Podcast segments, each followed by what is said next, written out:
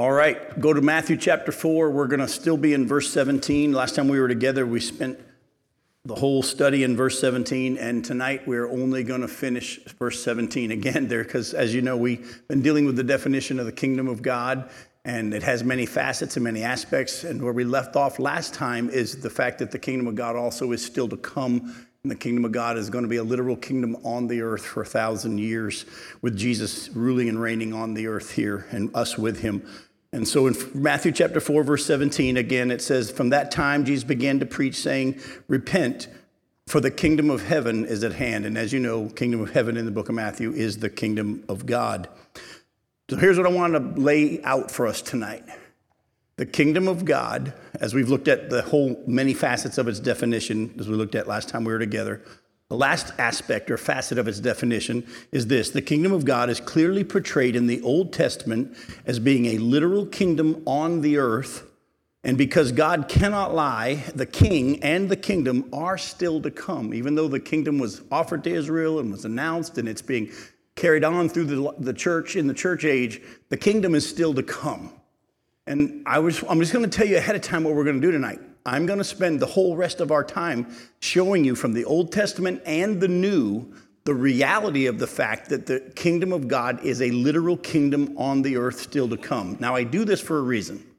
Most of Christendom, and I, and I, I wish it wasn't the case, but a large part of Christian believers today do not believe in a literal kingdom still to come on the earth with Jesus ruling and reigning. There are many denominations, Christian denominations, large denominations that are actually amillennial. And a lot of people today just think that the millennial kingdom is really not a kingdom on the earth. It's, it's just a, a spiritual phrase for Jesus ruling and reigning through the church, or the last thousand years of the church age are going to get better and better and better, and that's the kingdom. And there's lots of different views about the kingdom, but one thing they will not accept is the fact that the Bible teaches that the kingdom is going to be actually here and on the earth, literally. So, if you believe what we're going to be looking at tonight, you're going to be in the minority in Christendom. So, I'm just going to tell you that ahead of time. Now, I am not sharing all this with you to fuel you with ammunition to get in arguments. I was actually sitting in uh, Jason's Deli recently and was sitting with a friend, and we were talking about the kingdom of God. And uh, a man come, comes by, he's in his 20s or 30s, and he goes, I just heard you guys talking about the kingdom of God. That's one of my favorite subjects. And I said, Yeah, we're looking forward to the millennial kingdom when Jesus comes and rule and reigns on the earth. He goes, Oh, no, no, no. He goes, I'm amillennial. I go, Well, we don't believe that way. We actually believe that Jesus is actually coming back to the earth literally. And he goes, Oh, I'd love to argue with you about that. And I stopped him and I said, The fact that you want to argue is enough reason for me to say I'm not going to argue with you about it.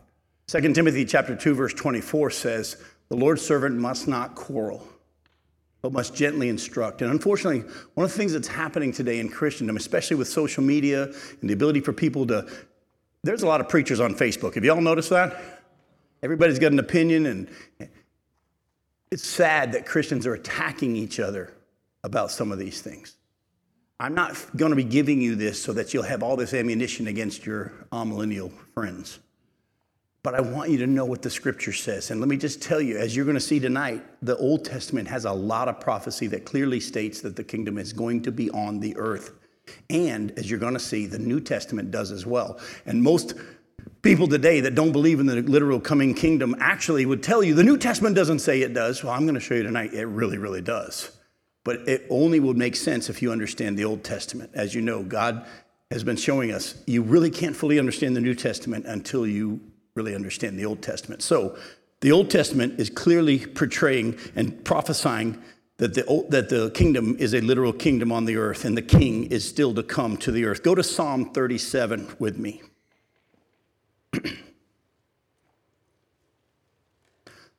Psalm 37, verses 1 through 34.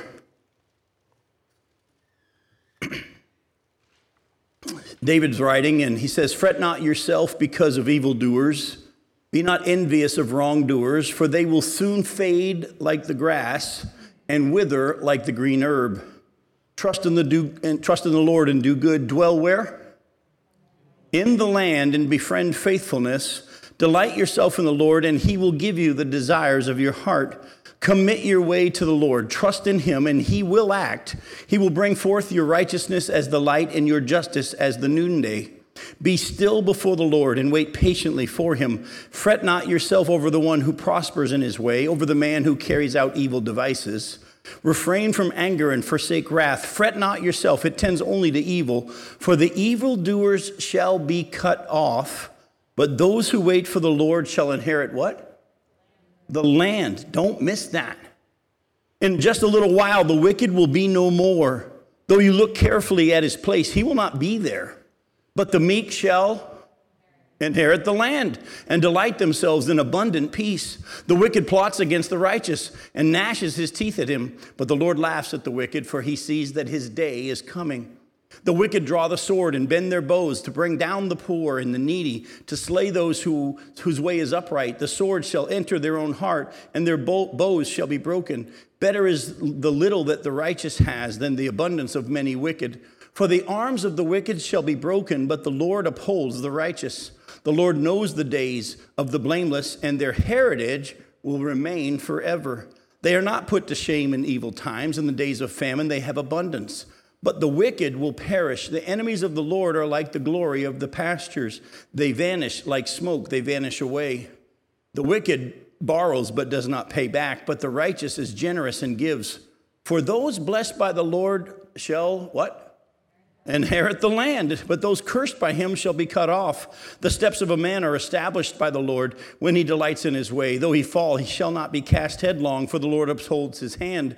I've been young, David says, and now I'm old, and yet I've not seen the righteous forsaken or his children begging for bread. He's ever lending generously, and his children become a blessing.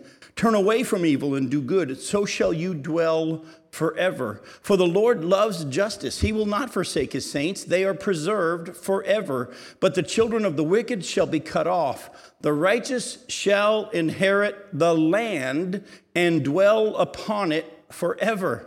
The mouth of the righteous utters wisdom and his tongue speaks justice. The law of his God is in his heart. His steps do not slip. The wicked watches for the righteous and seeks to put him to death. The Lord will not abandon him to his power or let him be condemned when he is brought to trial.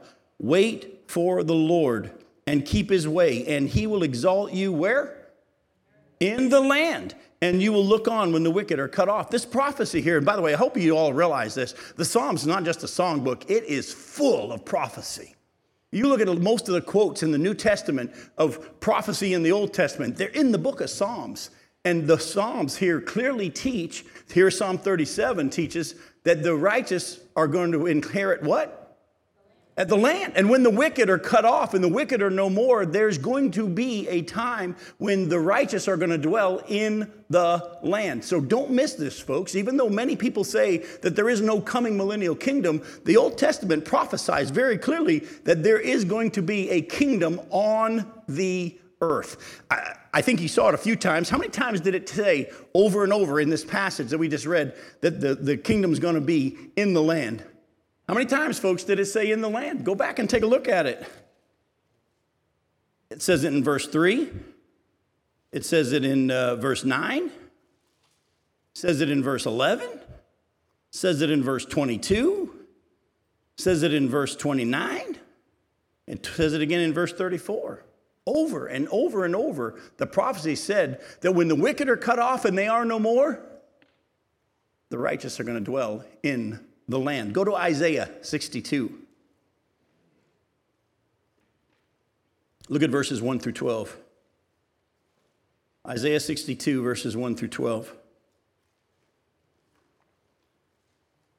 Now, look closely at what's being talked about here. For Zion's sake, I will not keep silent, and for Jerusalem's sake, I will not be quiet until her righteousness goes forth as brightness and her salvation as a burning torch.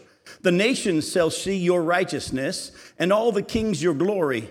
And you shall be called by a new name that the mouth of the Lord will give. You shall be a crown of beauty in the hand of the Lord, and a royal diadem in the hand of your God. And you shall no more be, turn, be termed forsaken, for your land shall no more be termed desolate but you shall be called, My delight is in her, and your land married. For the Lord delights in you, and your land shall be called married. For as a young man marries a young woman, so shall your sons marry you. And as the bridegroom rejoices over the bride, so shall your God rejoice over you. On your walls, O Jerusalem, I have set watchmen all the day and at night, and they shall never be silent. You who put the Lord to remember, in remembrance, take no rest and give him no rest until he establishes what? Jerusalem and makes it a praise on the earth. The Lord has sworn by his right hand and by his mighty arm, I will not again give your grain to be food for your enemies, and foreigners shall not drink your wine for which you have labored, but those who garner it shall eat it and praise the Lord, and those who gather it shall drink it in the courts of my sanctuary. Go through, go through the gates, prepare the way for the people, build up, build up the highway, clear it of stones, lift up a signal over the peoples. Behold, the Lord is proclaimed to the end of the earth. Say to the daughter of Zion, Behold, your salvation comes. Behold, his reward is with him, and his recompense before him. And they shall be called the holy people, the redeemed of the Lord, and you shall be called sought out, a city not forsaken. Now, yes, this is talking to the nation of Israel as the people, but it's really not specifically talking directly to the people. Who else is God talking to? I'm sorry? Jerusalem, Zion. He says to the city, I'm talking to you, city. I'm talking to you, land. You're not going to be considered forsaken anymore. There's going to be a time when all the nations are going to be praising you and glorifying you. By the way, has that happened yet? Not even close. This prophecy is still yet to come. Oh, by the way, you remember at the end of Revelation chapter 22 when Jesus says, Behold, I come and my recompense is with me, my reward is with me?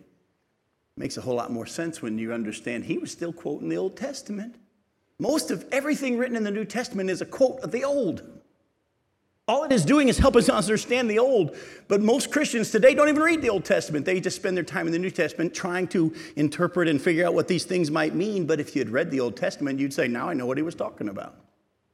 It was pointing back to the time when he comes to set up his kingdom on the earth.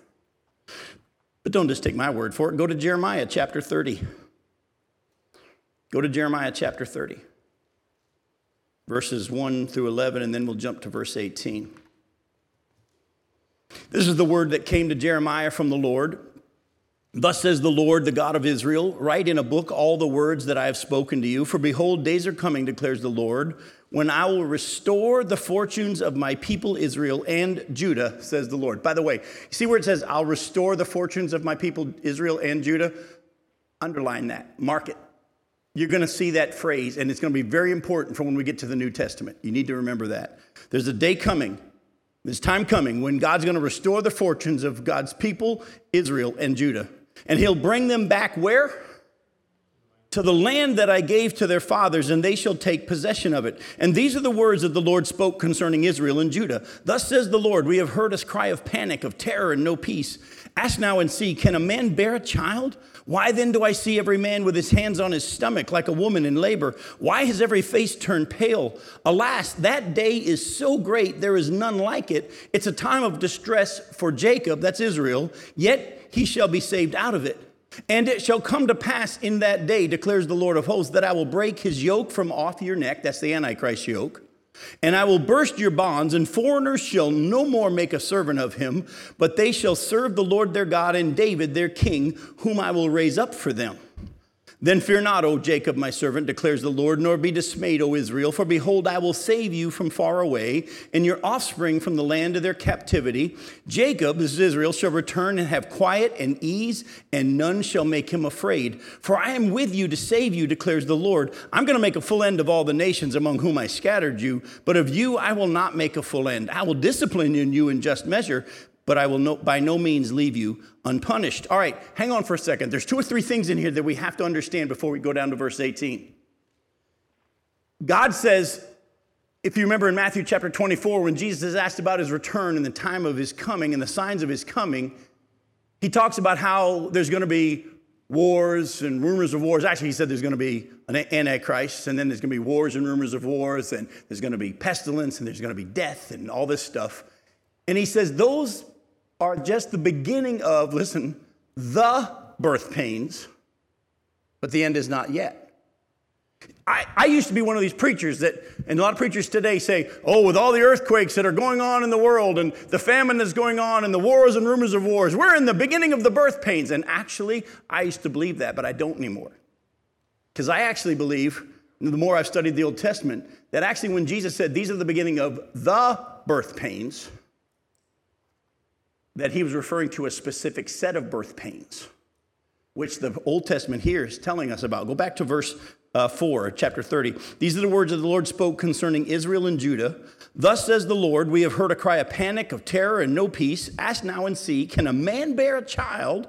Why then do I see every man with his hands on his stomach like a woman in labor? Why has every face turned pale? Alas, that day is so great, there is none like it. It's a time of distress for Jacob, yet he shall be saved out of it. What did Jesus say in Matthew 24 about those days? He said they're going to be so severe that if he didn't cut them short, no human being would survive. When Jesus said, You're going to see an antichrist. You're going to see wars, rumors of wars. Remember, that's the white horse in Revelation chapter 5. And, and you got the seals being opened, and you got the red horse, and then you get the black horse, and so on. Jesus is describing the beginning of the tribulation period in Matthew 24.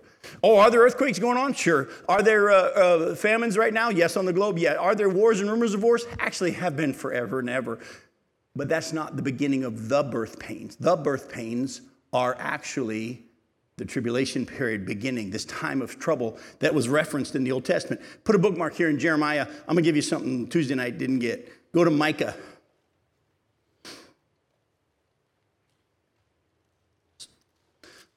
Micah chapter 5.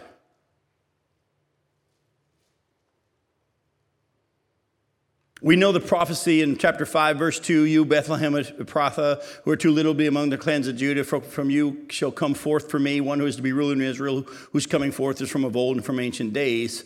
Look what the next prophecy, though, says here. Therefore, he shall give them up until the time when she who is in labor has given birth.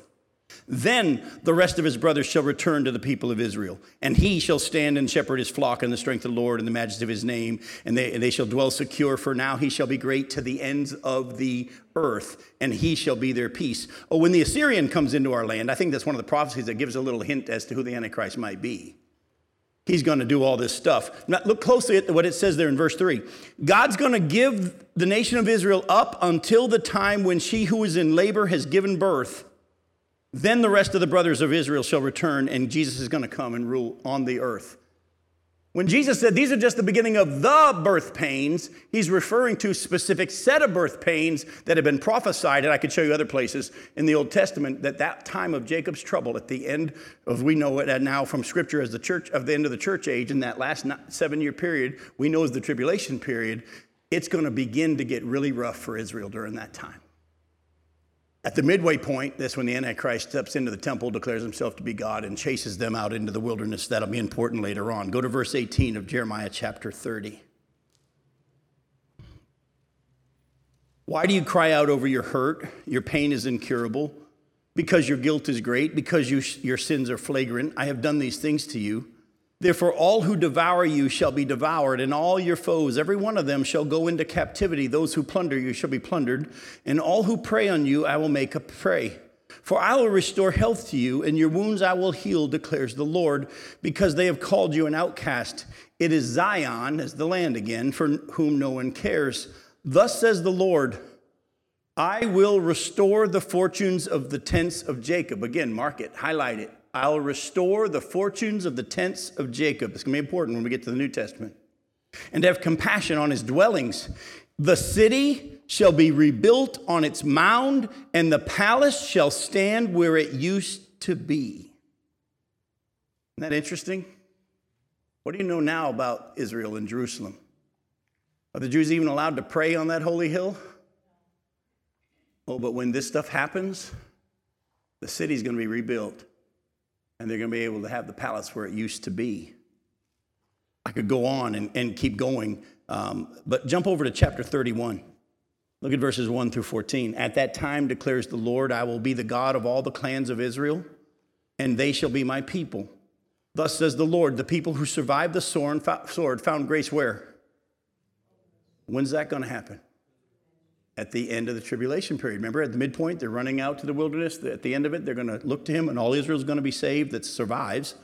When Israel sought for rest, the Lord appeared to him from far away. I have loved you with an everlasting love, therefore I have continued my faithfulness to you. Again, I will build you, and you shall be built, O virgin Israel. Oh, I love that. Don't miss that. If you were with us in our Ezekiel study, you remember how many times God called Israel a whore? You remember that?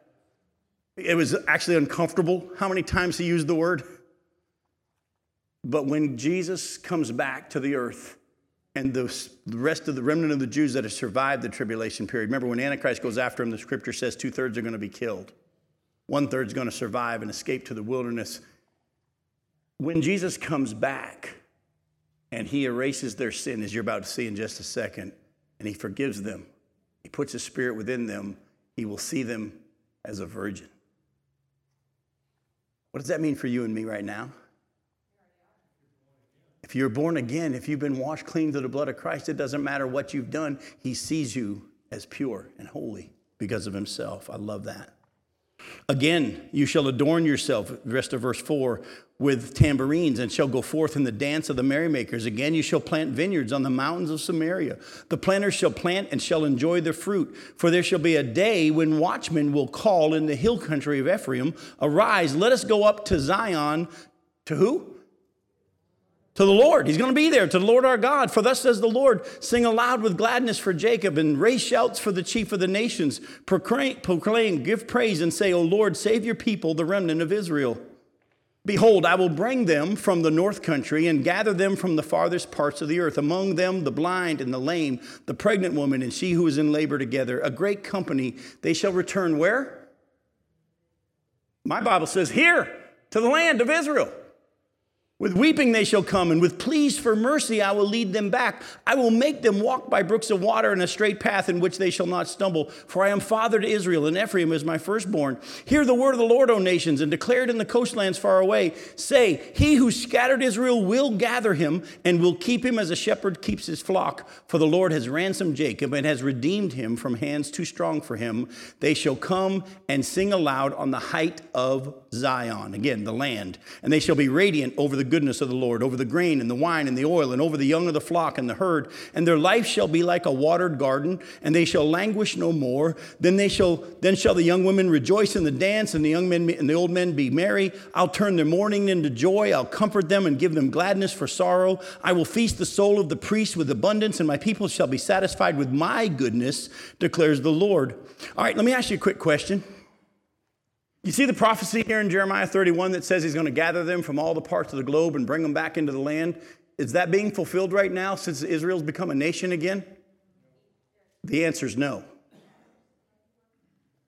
See, we've been hearing, if you watch on TV, you'll see lots of people that are actually using stuff like this to have you give to their ministry to help bring more Jews back to Israel. Look, I'm not against Jews moving to Israel. I think it's an awesome thing. But don't think for a second that that's the fulfillment of these prophecies, that he's going to regather them. Because if you know the scriptures, even though they're being regathered, that's great. I'm loving the fact that Israel became a nation in 1948. I'm glad that they're there. But the Bible says they're still going to be chased out of it one more time. The gathering of the prophecies, though, when you look, you'll notice the prophecies, when he regathers them, they all come back in repentance with weeping and mourning and turning to the Lord. And the prophecies, if you look at all the places that talk about how he's going to regather them and bring them from all the countries and all the nations where he scattered them, they're going to then worship him and turn to him and never worship anyone else from there on. No one else will ever bother them ever again. The Bible's real clear that that's not the case yet, still. The fact that Israel's become a nation is a great thing. The fact that people are wanting to go live in Israel who are Jews, I think it's awesome because the prophecy says the Jews have to be in the land for all the end time things to happen. Has to be in the land for them to rebuild a temple. They have to be in the land for the Antichrist to go and chase them out of Israel into the wilderness. So those prophecies had to be fulfilled with Israel in the land. So I'm glad they're in the land.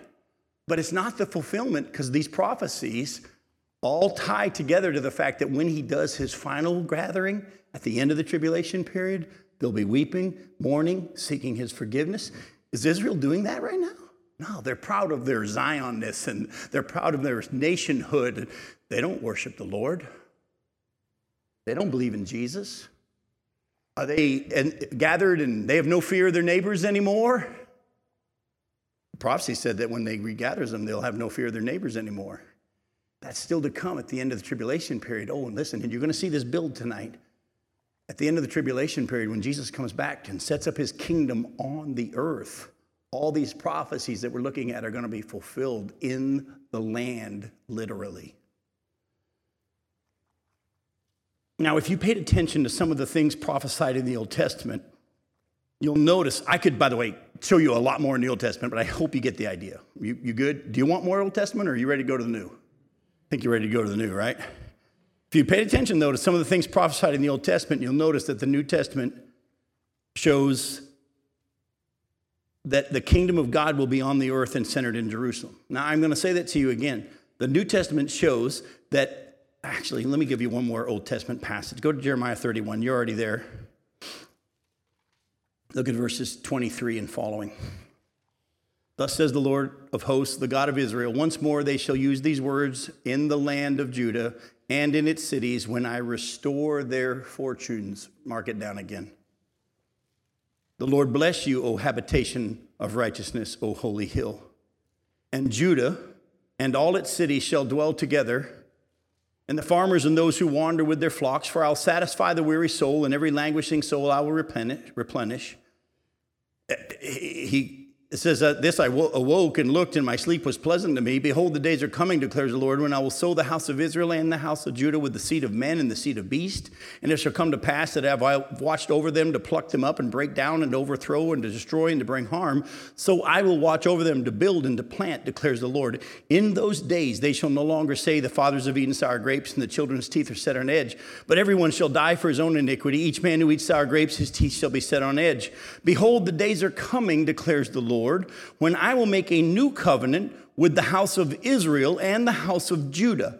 Not like the covenant that I made with their fathers on the day when I took them by the hand to bring them out of the land of Egypt, my covenant that they broke, though I was their husband, declares the Lord. For this is the covenant that I will make with the house of Israel after those days declares the Lord. I'll put my law within them and I will write it on their hearts, and I'll be their God, and they shall be my people. And no longer shall each one teach his neighbor and each his brother, saying, Know the Lord, for they shall all know me, from the least of them to the greatest, declares the Lord. For I'll forgive their iniquity and I'll remember their sin no more. Stop for a second.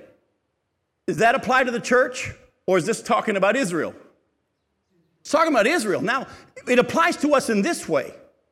Paul says when he reveals to us this mystery that hadn't been revealed, that all the promises for Israel are now ours in the church. The Gentiles get to be a part of it. We're grafted in, and, and all the promise for Israel are ours now. The future things that God's going to do for Israel, we've been given. Here he says, I'm going to erase their sin. I'm going to put my spirit within them, cause them to move my decree, uh, follow my decrees. We've been given that now. But this is a prophecy about Israel and Judah. And on top of that, another evidence that you can see that this isn't the church is he says, in that day, you won't need teachers. You won't need anybody saying, hey, know the Lord, because everyone will know him. The end of the tribulation period, all Israel, Romans 11, we'll get to that later, will be saved and they'll all know the Lord. But we know very clearly in the church age there's a need for teachers and preachers and all that because we're supposed to keep telling people, know the Lord, know the Lord, know the Lord, but we're going to be taken away He'll finish what he started when he made the prophecy to Daniel in Daniel chapter 9 and following. And, and that last seven year period, the time of Jacob's trouble, the birth pains, the time of a woman in labor will happen for Israel. But at the end of it, Jesus comes back to the earth. He'll regather them and bring them there, and they will inherit the land that he had promised. That's very important. All right, so let's go to the New Testament now. Go to Acts chapter 1. See, the interesting thing is, is a lot of people that don't believe in a literal millennial kingdom on the earth, and trust me, like I said, many in Christendom, a predominant, greater number of people in the church don't believe in a literal millennial kingdom than those that do. But one of the things they say is, is the New Testament doesn't talk about the kingdom of God being on the earth. And I'm about to show you, oh, yes, it does, a lot. But you'll see it now that I've showed you the Old Testament. Go to Acts chapter 1, look at verses 1 through 3, and then verses 6 through 11. It says, In the first book, O Theophilus, I have dealt with all that Jesus began to do and teach. By the way, who wrote the book of Acts? Anybody know? Luke. Does anybody know what other book he wrote? Luke. All right, so Luke wrote the book of Luke, but now he's written the book of Acts. He traveled around with Paul and he was writing it all down. So Luke says, In the first book, O Theophilus, I have dealt with all that Jesus began to do and to teach until the day when he was taken up after he had given commands through the Holy Spirit to the apostles whom he had chosen. He presented himself alive to them after his suffering by many proofs, appearing to them during 40 days and speaking about the kingdom of God. So, after Jesus died on the cross, rose from the dead three days later, and he appeared to his disciples for 40 days, what did he spend the 40 days teaching them about? The kingdom of God, which is still to come. Look at verse 6. So when they had come together, they asked him, Lord, will you at this time restore the kingdom to Israel? Now, if Jesus had been for 40 days teaching about the kingdom of God and teaching them that it's not a literal kingdom on the earth. It's really not going to be in Israel. It's more of a spiritual thing and it's just through the believers. You understand what I'm saying? If he was teaching an amillennial view, they would have never asked that question. But after 40 days of him teaching about the kingdom of God, they excitedly said, Are you going to restore the kingdom to Israel now?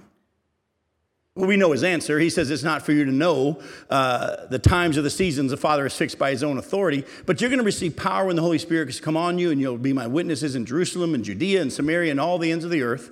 And then when he said these things, as they were looking on, he was lifted up, and a cloud took him out of their sight. And while they were gazing into heaven as he went, behold, two men stood by them in white robes and said, Men of Galilee, why do you stand looking into heaven?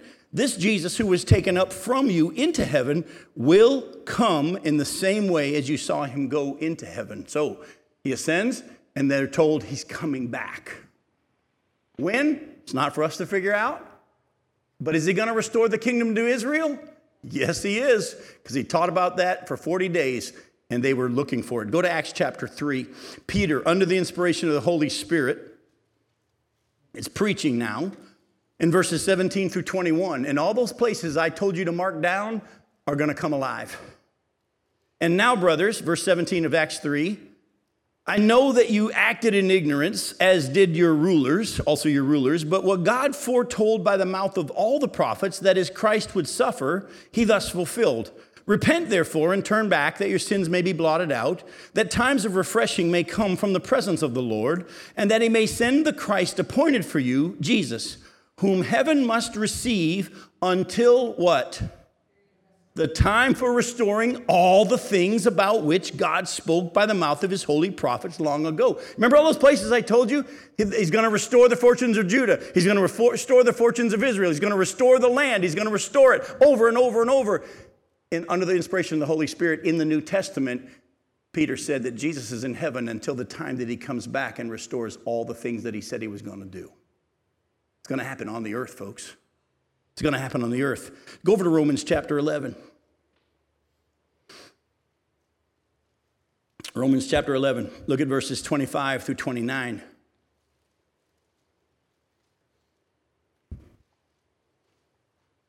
Paul says, Lest you be wise in your own sight, I don't want you to be unaware of this mystery, brothers. A partial hardening has come upon Israel until the fullness of the Gentiles has come in. And in this way, all Israel will be saved. As it is written, the deliverer will come from where?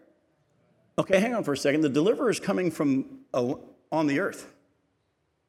We know he's coming back from heaven to the earth, but he's going to come to Zion. Deliverer is going to come from Zion. He's going to banish ungodliness from Jacob, and this will be my covenant with them when I take away their sins. Where did we see this? You remember it was in Jeremiah 31. After those days, the church age is going to come to an end. The fullness of the Gentiles has come in. By the way, the rapture of the church isn't a time specific event as much as it's a number specific event. When the last Gentiles saved, That's when the church age comes to an end. Now, again, we don't know who that person is. That's why the Bible says that we're to speed its coming and share the gospel.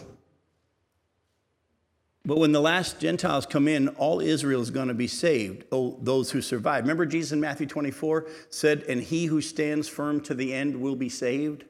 He wasn't talking to the church, he was talking to the Jews. He's talking about his return in the second coming, dealing with the nation of Israel. And this will be my covenant with them when I take away their sins. And as regards the gospel, they're enemies for your sake. But as regards election, they are beloved for the sake of their forefathers, for the gifts and the calling of God are irrevocable. That's important, folks. Again, you won't fully understand this if you don't know the Old Testament. But Paul said the gifts of God and the calling of God are irrevocable. Oh, by the way, is salvation a gift? So why do we waste time arguing whether or not you can lose your salvation? The Bible actually says his gifts are irrevocable. I'll never, Jesus said, I'll lose none that the Father has given me. But not only that, his call. Go with me to Matthew chapter 23.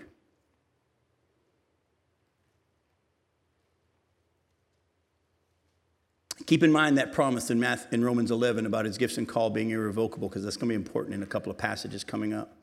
In Matthew 23, look at verses 37 through 39.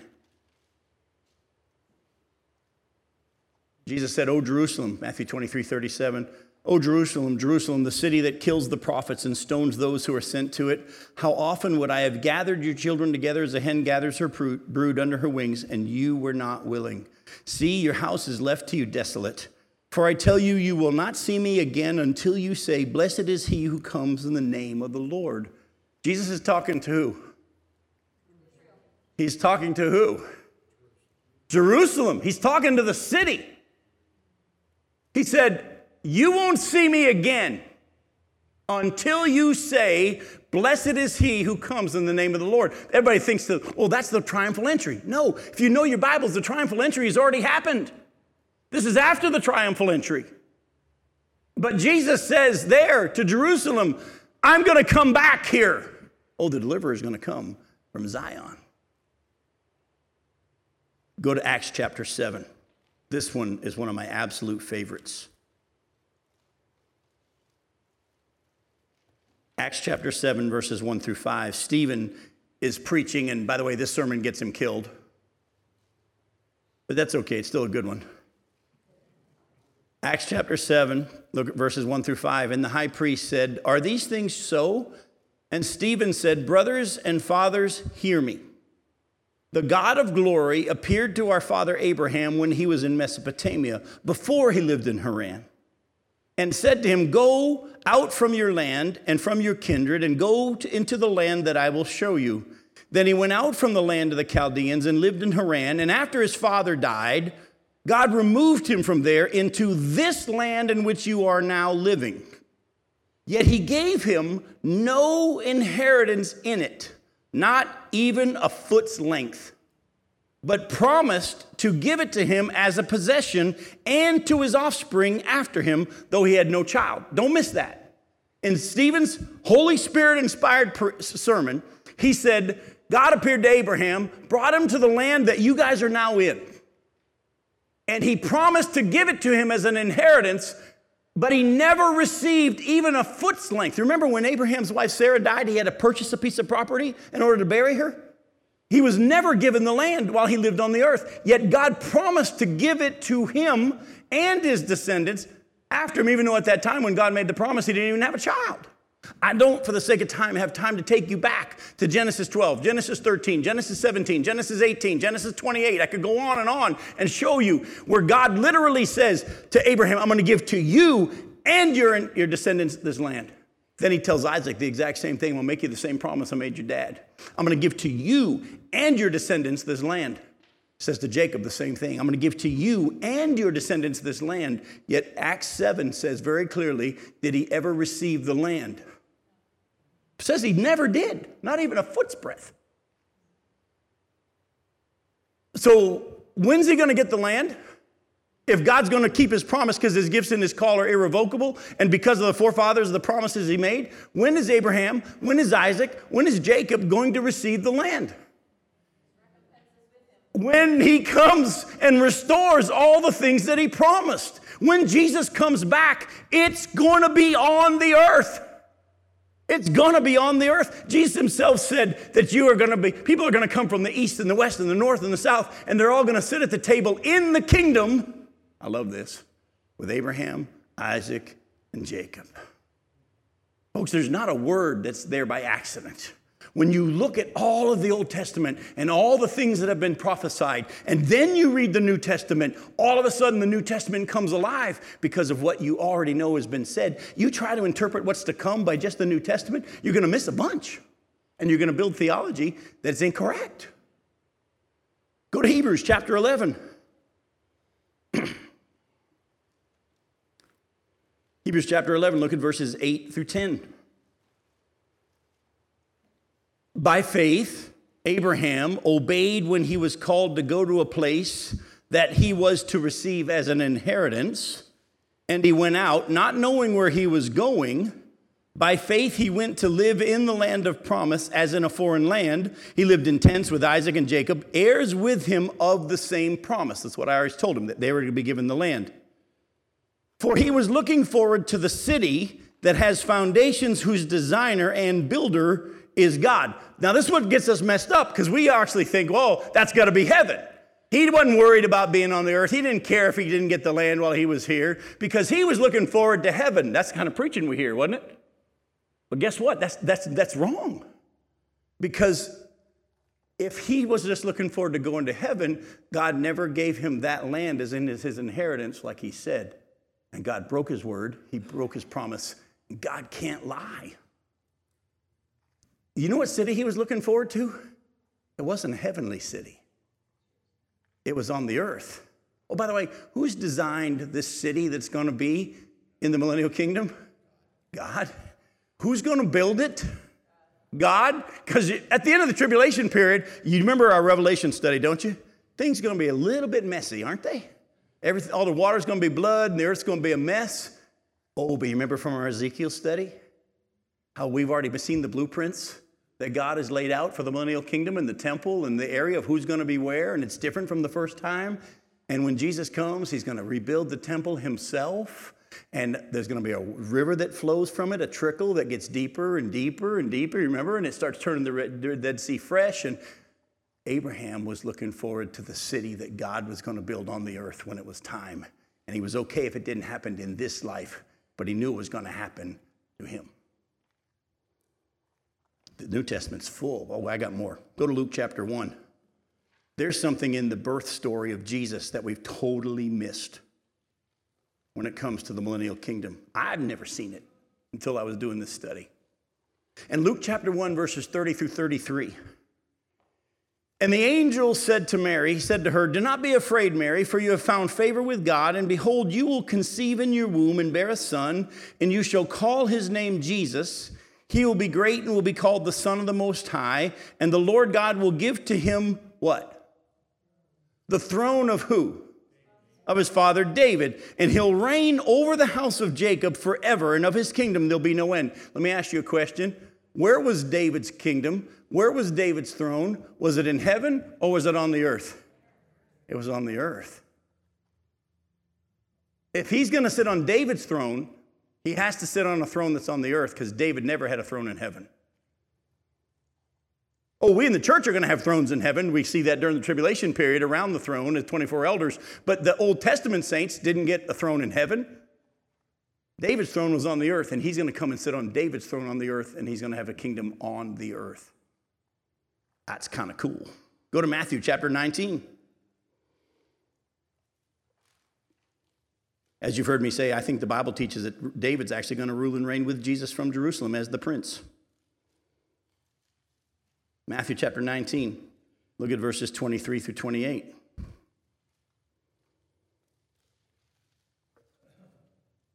Jesus said to his disciples, Truly, truly, I say to you, only with difficulty will a rich person enter the kingdom of heaven, or the kingdom of God. Again, I tell you, it's easier for a camel to go through the eye of a needle than for a rich person to enter the kingdom of God. When the disciples heard this, by the way, did anybody notice that Matthew actually says kingdom of God this time? We're not going to deal with why because we don't have time. We'll come back to it when we get to Matthew, 20, uh, Matthew 19. We'll deal with it then, but it's really cool. But Matthew actually breaks his way of doing it and actually says kingdom of God here. When the disciples heard this, they were greatly astonished, saying, Who then can be saved? But Jesus looked at them and said, With man this is impossible, but with God all things are possible. Then Peter said to said in reply, See, we have left everything and followed you. What then will we have? But now, before we go to the answer, I love Peter. Jesus just said it's almost impossible for a rich person to get into the kingdom of God. And Peter goes, If you haven't noticed, we gave up everything. We're like destitute. We got, we got nothing. That's good, right? And Jesus said, uh, uh, He says, Truly I say to you, in the new world, when the Son of Man will sit on his glorious throne. By the way, whose throne is that? Where is that throne? It's on the earth. By the way, that's going to make Matthew 25 make a whole lot more sense because Matthew 25, the parable of the sheep and the goats, when the Son of Man comes in his glory and all his angels with him, and he sits on his glorious throne, he's going to separate the sheep from the goats. That's not happening in heaven, that's happening on the earth. And that's how he determines who gets to live in the millennial kingdom according to how they treated Israel. These brothers of mine, you visited them when they were in prison, or brought them water when they were thirsty, and clothed them when they were naked. These brothers of mine, when Jesus sits on his throne, it's on the earth, and he determines who gets to enter the millennial kingdom of the humans that survived the tribulation period according to how they treated Israel. So he's going to come when the Son of Man will sit on his glorious throne. You who have followed me will also sit on 12 thrones, judging the 12 tribes of Israel. If there is no literal kingdom on the earth, is that going to happen in heaven? It's unnecessary. But as you know, the tribes are all going to be, as we saw from Ezekiel, given property and land and these 12 apostles are going to be rulers over each of the tribes on the earth. The New Testament's full of prophecies that show the, the, literal kingdom on the earth, but you don't see them unless you know the Old Testament. Now, until God comes, though, in the time we have left, I want to kind of point a couple of things out to you real quick. Until Jesus comes, his kingdom is still now. It's still, even though it's to come, the kingdom is extended right now through the church. Go to Revelation chapter 1. I don't want you to think that the kingdom is, isn't, isn't existing. You remember from our study last time we were together, his kingdom has always existed. He's always been King of kings and Lord of lords. And he announced it to Israel, and it was pictured in Israel, it was offered to Israel. Now it's being extended through the church. Look at Revelation chapter 1, but it's still to come.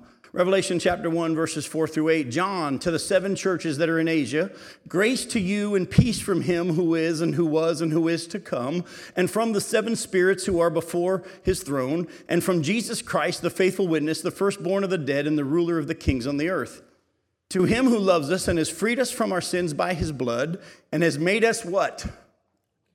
He's made us a kingdom, priests to his God and Father. To him be glory and dominion forever and ever. Amen. Behold, he's coming with the clouds, and every eye will see him, even those who pierced him, and all the tribes of the earth will wail on account of him. Even so, Amen. I am the Alpha, the Omega, says the Lord God, who is and who was and who is to come, the Almighty. The kingdom of God is being extended right now through the life of the church as He rules and reigns, not only in our hearts, but through us on the earth. He's wanting to use us for that purpose. But there's a time coming that Revelation 5 tells us about, which I think is way awesome. Go to Revelation chapter 5, look at verses 6 through 10. All right, this is when uh, the scrolls handed to the Lamb, and between verse 6 of Revelation 5, and between the throne and the four living creatures, and among the elders, I saw a lamb standing as though it had been slain, with seven horns and with seven eyes, which are the seven spirits of God, sent out into all the earth. And he went and he took the scroll from the right hand of him who was seated on the throne. And when he had taken the scroll, the four living creatures and the 24 elders, remember that's the church, fell down before the Lamb, each holding a harp and golden bowls full of incense incense, which are the prayers of the saints, and they sang a new song at that time Worthy are you to take the scroll and to open its seals, for you were slain, and by your blood you ransomed people for God from every tribe and language and people and nation, and you have made them a kingdom, that's us, and priests to our God, and they shall reign on the earth. Don't miss that. Has this thing happened yet? No. This is at the beginning of the tribulation period when Jesus is handed the scroll and the seven seals are going to be opened and things start to happen on the earth. At that time, the four living creatures and the 24 elders begin to worship, and they said, You've made them a kingdom, people from every tribe, people, and language, and they shall reign where? On the earth. The New Testament says that the kingdom is on the earth very clearly. Go to Revelation chapter 20 real quick. I think we have time to finish up and finish where we ended up last night, which is a miracle of God. I thank the Lord for it. Revelation chapter 20, look at verses 1 through 6. Then I saw an angel coming down from heaven and holding in his hand the key to the bottomless pit and a great chain. And he seized the dragon, that ancient serpent who is the devil and Satan, and bound him for a thousand years. This is where we get the term millennial kingdom. We didn't know how long the kingdom was going to be until we get to Revelation chapter 20. We've known that there's going to be a kingdom and it's going to last forever and ever ultimately, but there's going to be a period that we know of a thousand years on the earth.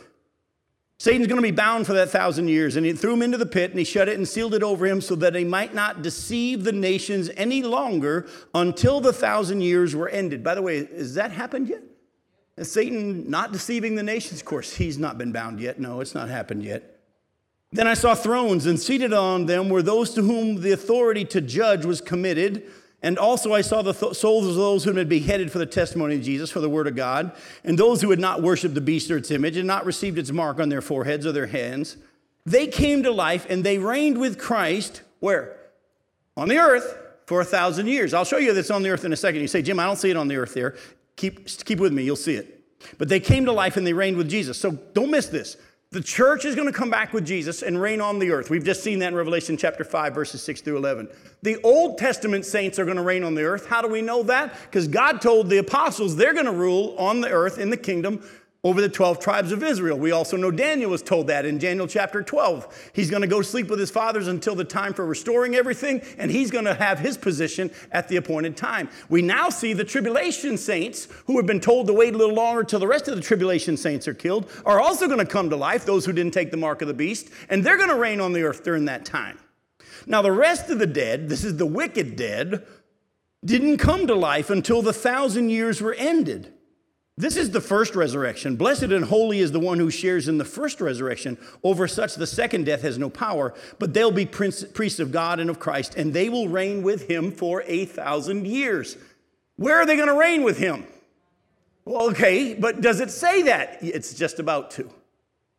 When the thousand years are ended, Satan will be released from his prison, and he will come out to deceive the nations at which are at the four corners of what?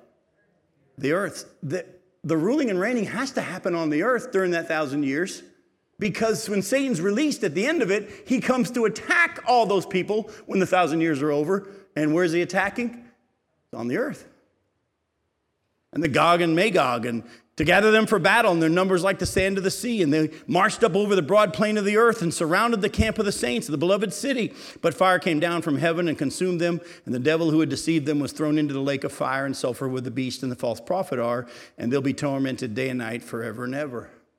Then you see in chapter 20, verse 11 and following, all the wicked dead brought to life, and they stand before the throne, and they're judged, great white throne, and they're sent into hell, which is the second death. Folks, it's pretty clear. The ruling and reigning is going to be on the earth. Jesus' kingdom is going to be on the earth, centered in Jerusalem. We're going to rule and reign with him on the earth. It's going to be amazing. Oh, there's still going to be sickness and there's still going to be death.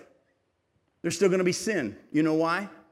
Because even though we have new bodies and won't have to deal with sin, and even the Old Testament saints will have new bodies and won't have to deal with sin, and even though the tribulation saints will be brought back to life and won't have new bodies and won't have to deal with sin, remember those Jews that survived and were given righteousness, they're still in the human bodies. And remember, those human bodies still have sin in them. The Gentiles that are survived the tribulation period and are gathered by Jesus on the earth, and he separates the good ones from the bad ones, and the good ones get to go into the kingdom, the bad ones don't. They still have human bodies, and they're going to make babies, and the Jews are going to make babies, and there's still going to be sin, but it's not going to be anything like it is now. Because, and I'll get right to you, the prophecies actually say that if someone dies at 100 years old, it'll be like they're an infant. Go ahead. No, that, uh, I'm not going to say heaven's going to be on earth. The, the kingdom of God, the millennial kingdom, is going to be on the earth. What about that? Well, I was looking at the beginning of chapter 21. Yeah. Yep. Now, there's going to be a new heaven and a new earth at the end of that. Now, listen closely. This is where it gets really kind of interesting but cool. At the end of the thousand years, remember Satan comes up from the pit. He deceives those who were, all those people that have been born during that time, and they come to fight against Jesus in Jerusalem. But there's not going to be the Gog and Magog battle because that's a different battle. All Jesus does is just destroy them with the breath of his mouth. And from that point forward, there's no more unrighteous people on the earth. But the Bible says that everything we see is going to be totally destroyed with a fervent heat, and he's going to make a new heaven. That means a new sky system, if you will, and a new earth. And then remember the, the heavenly city, the New Jerusalem, we see in Revelation 22, comes down, I'm sorry, chapter 21, comes down. And you remember how big it was? Do you all remember? I don't know if you remember this. The space station is only a little over 300 miles from here. That city is 1,500 miles high. It would go blowing past the space station. It's going to be a totally different planet. Oh, interestingly enough, for those of you that struggle with, well, I don't know if heaven will be heaven if I remember my, if I can realize my loved ones aren't there. Oh, go read your Bibles. Isaiah chapter 65, verse 17 says that there's going to be a new heaven and a new earth, and the former things will not be remembered nor ever come to mind. Oh, during the millennial kingdom, they will, because there's Abraham, Isaac, and Jacob, and we'll know everybody, and we'll know. And remember, there's going to be sacrificial system, and there's going to be Jesus, and we're going to see his hands on his side. We'll remember during the millennial kingdom, but during the new heaven and new earth, when there's no more sin, no more any of that, for eternity, you won't even remember that loved ones aren't there. I wish I could stress it more. Read your Bibles. Everything we need is here. It's all been given to us. And if you just feed on it, you're going to be okay because it actually is all answered. And I know we live in a time in which people say, oh, there's no millennial kingdom. You're one of those wackos. No. Hopefully, you understand the Bible. Those people that want to argue with me, like that guy did, I told you at the beginning of our study, what I simply tell those people is, you know what? I could actually spend, I could have spent some time tonight using scripture and convinced you that there's no millennial kingdom. I could have. I could actually talk and take you to passages that talk about how not all those who are of Israel are of Israel, but those who are of faith, who it talks about in Romans chapter 4. And I could convince you that there was no millennial kingdom. The problem would be this I would have been ignoring three quarters of the Bible. Do you understand what I'm saying? Know what the book says from Genesis to Revelation, and you'll be able to under and build your correct theology. Yes, ma'am. Um, some do, yes.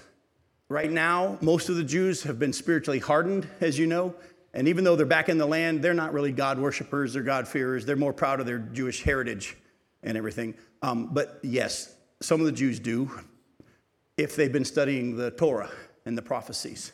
Yes. Do people who have passed come back to experience this? Oh, yeah. Abraham, Isaac, and Jacob are gonna. Okay, but I'm talking about us. Yes. Remember, he comes back with the church, all of them. All remember in 1 Thessalonians 4, 13 through 18, at the rapture, those who have already gone to be with Jesus are going to come with him. They're going to get their new bodies. They're going to come up out of the ground. They'll get their new bodies. We who are alive are going to go be with him. We'll go be with him during that seven year period. But then we're going to come back and rule and reign with him. Yes, people, that, loved ones that, that are in Christ, who are in the presence of the Lord now, will come and rule and reign on the earth. Yep. We saw that in Revelation chapter 5, verses 6 through 11. So, I love you. See you next week.